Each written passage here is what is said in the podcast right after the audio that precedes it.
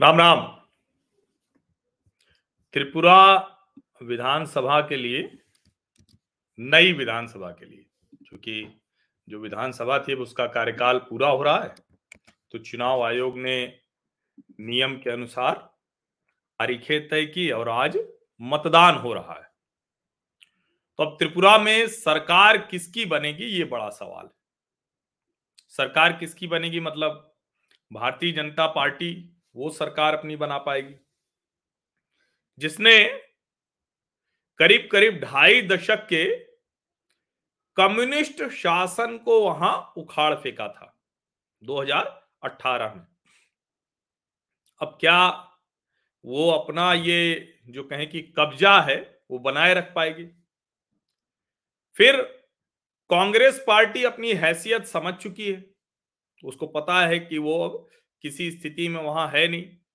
तो इसलिए उसने पश्चिम बंगाल की ही तरह त्रिपुरा में भी कम्युनिस्टों के साथ हाथ मिला लिया है। और कम्युनिस्टों ने एक जूनियर पार्टनर के तौर पर कांग्रेस को जगह दे दी है। जूनियर पार्टनर के तौर पर यह ध्यान रखिए। भारतीय जनता पार्टी इस बार लग रहा था कि एकदम अकेले जाएगी। कोई उसके साथ नहीं रहेगा। चाहे वो आईपीएफटी हो, जो पहले का उसका साझेदार था, या फिर जो वहाँ के राजा हैं प्रद्योत देव, जो माणिक्य वर्मा जो वहाँ के राज परिवार से आते हैं। राजा तो अब कोई है नहीं, लेकिन राज परिवार से आते हैं तो राजा ही कहलाते हैं। और कई जगह वहाँ का जो ट्राइबल एरिया है जनजाति इलाके हैं, आदिवासी इलाके हैं, वहाँ वो राजा के तौर पर माने जाते हैं। और उसी राज परिवार से अब जो प्रद्योत देव वर्मा है, नौजवान हैं, उनका प्रभाव भी वहाँ ठीक ठाक है। तो वो जो है वो भारतीय जनता पार्टी के साथ आना चाह रहे थे। लंबी चर्चा भी उनकी चली। लेकिन उनको अमित शाह ने बुलाया उनके प्रतिनिधि मंडल को, जो तिपरा मोथा उनकी जो पार्टी है, और उस प्रतिनिधि मंडल से साफ़ कह दिया कि भाई हम अलग राज्य तो अब नहीं देंगे। वो ग्रेटर तिपरा लैंड की मांग कर रहे हैं। ये उनका सबसे बड़ा मुद्दा है। और उसको, और निजी तौर पर मैं यहाँ अपनी राय ज़रूर बता दूँ। निजी तौर पर मैं ये मानता हूँ कि अब बेवजह राज्यों में बंटवारे नहीं होने चाहिए। बहुत बंटवारा हो गया। या त्रिपुरा जैसे छोटे राज्य में भी ग्रेटर त्रिपुरा लैंड बनाना, ये बिल्कुल ठीक नहीं है। किसी भी कीमत पर यह ठीक नहीं है। अब जो आईपीएफटी है वो भारतीय जनता पार्टी के साथ आखिरी समय में आ गई। लेकिन दरअसल ये बार बार सवाल उठ रहा है कि क्या जो त्रिपुरा के जो राज परिवार से हैं, प्रद्योत देव, प्रद्योत माणिक देव वर्मा, क्या उनका जो असर है, प्रभाव है, वो भारतीय जनता पार्टी का खेल बिगाड़ेगा क्या? अब भारतीय जनता पार्टी का खेल बिगाड़े का ये इसलिए पूछा जा रहा है कि एक बड़े क्षेत्र में क्योंकि साठ की ही तो विधानसभा है वहाँ की, और ऐसी करीब छह सात विधानसभा है जहाँ इनका प्रभाव है।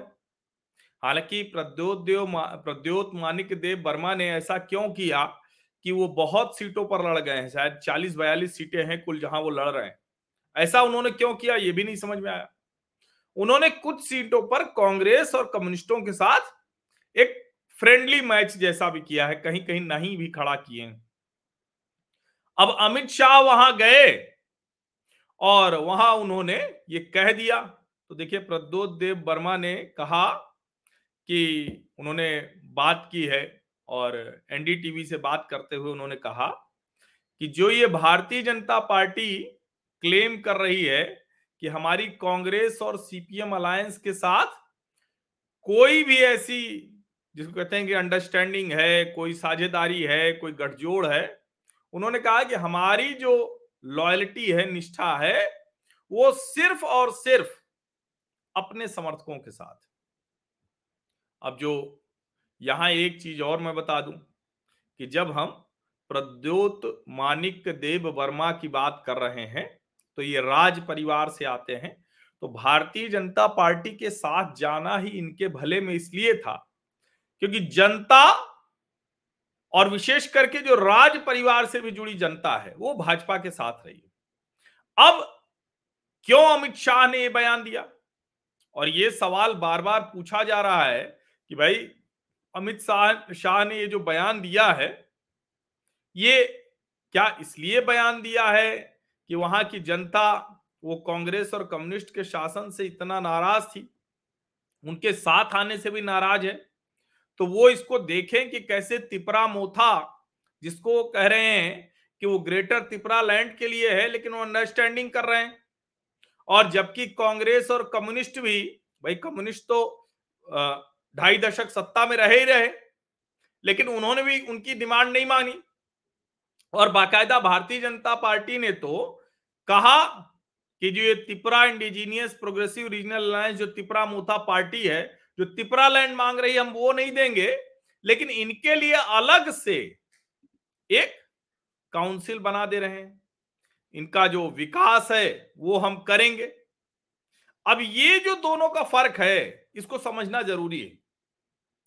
क्योंकि भारतीय जनता पार्टी ने पिछले पाँच वर्षों में विप्लव देव को मुख्यमंत्री बनाया, फिर बाद में वहाँ की यूनिट और सबको दिल्ली से आए, बाद में माणिक साहा को बनाया जो कांग्रेस से आए थे, अध्यक्ष थे। लेकिन जो विकास की बात होती है, अब जो ग्रेटर त्रिपुरा लैंड की डिमांड वाला मसला है, वो उतना प्रभावी नहीं। अब देखिए, जिस समय मैं बात कर रहा हूँ तो उस समय जो जिनको कहते हैं ना कि उस समय चुनाव लगभग लगभग हो चुका है, अभी हम छह बज गया है अब तो लगभग वोटिंग भी खत्म हो गई होगी, हो रही होगी। जो पिछली बार का अगर हम कहें तो 2018 में भी इन राज्यों में बड़ी अच्छी पोलिंग होती है। 91.38 परसेंट हुई थी पोलिंग पिछली बार। सौ में इक्यानवे से ज़्यादा मतदाताओं ने वोट दे दिया था। और पिछली बार जो भारतीय जनता पार्टी एनडीए थी, उसको 43.49 परसेंट मत मिला था। दो परसेंट से सीधे साढ़े तिरालीस परसेंट चले गए थे। और जो माणिक सरकार, जो सीपीएम थी वहाँ, वो बयालीस परसेंट वोट उनको मिला।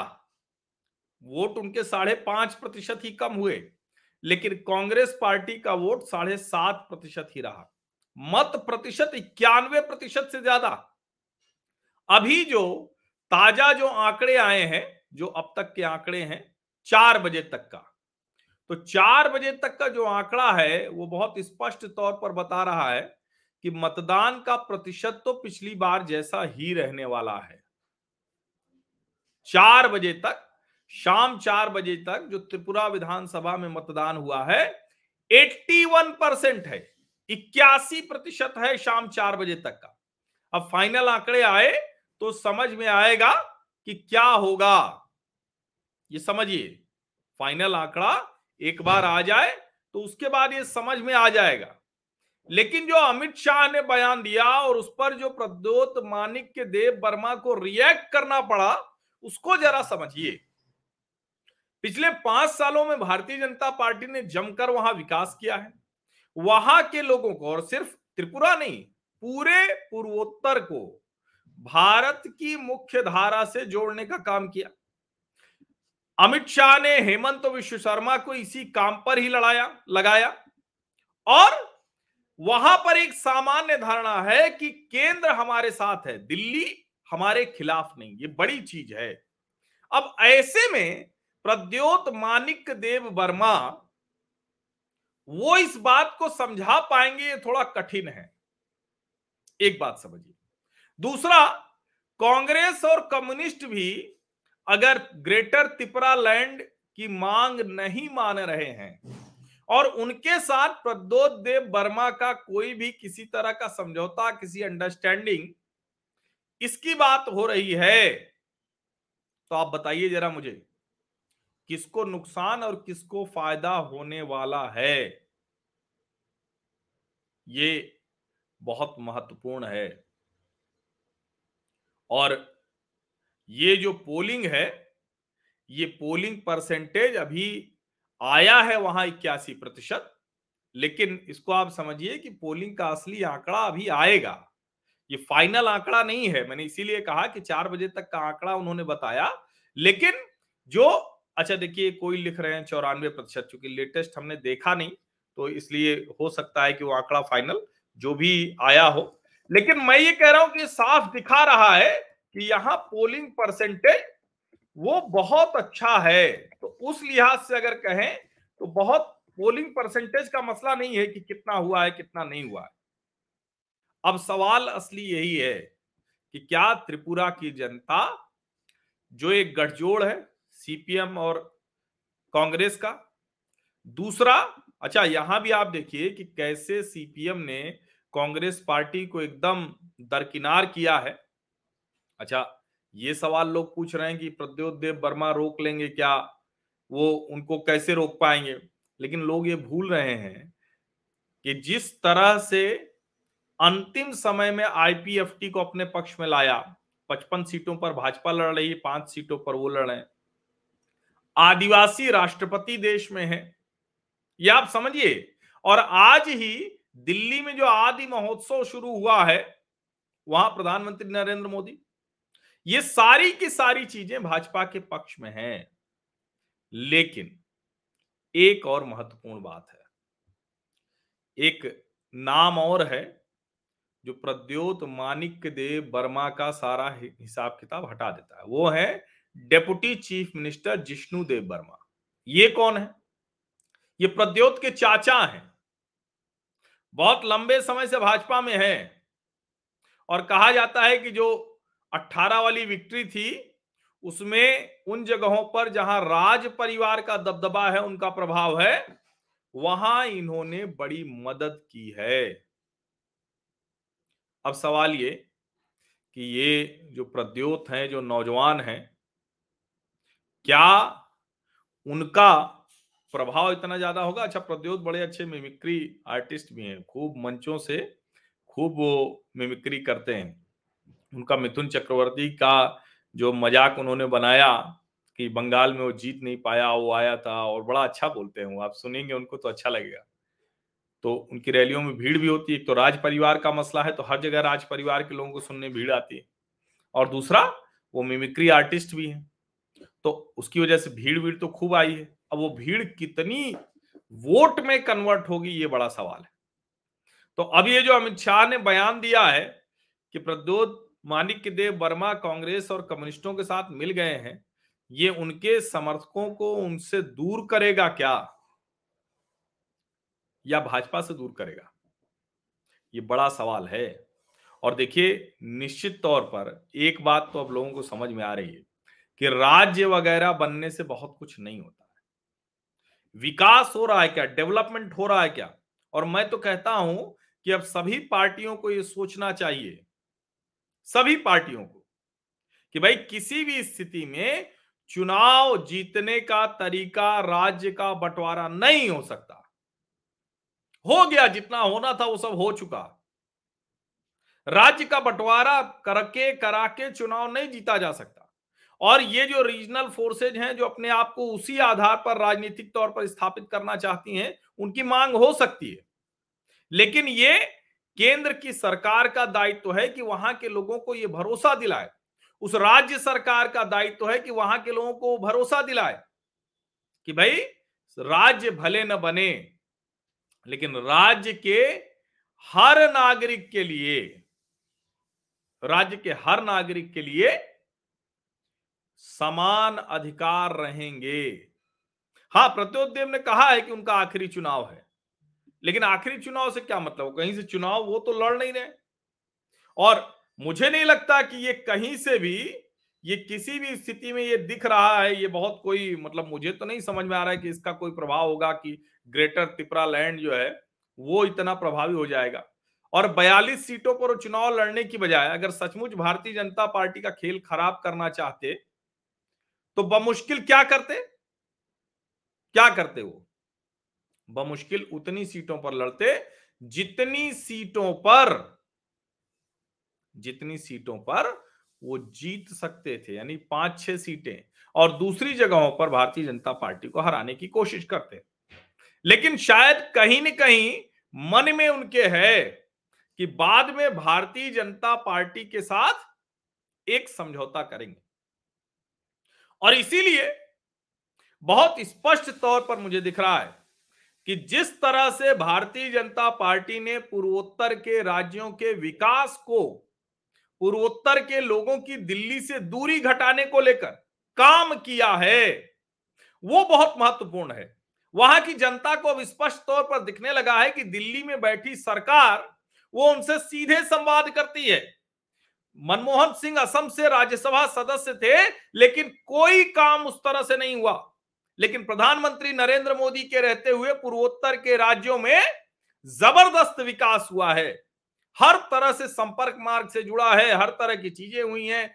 देश की राजधानी दिल्ली में पूर्वोत्तर को लेकर बहुत कुछ होता दिखता है, जिससे लगता है कि केंद्र की सरकार पूर्वोत्तर को मुख्य धारा में लाने के लिए दृढ़ प्रतिज्ञ है।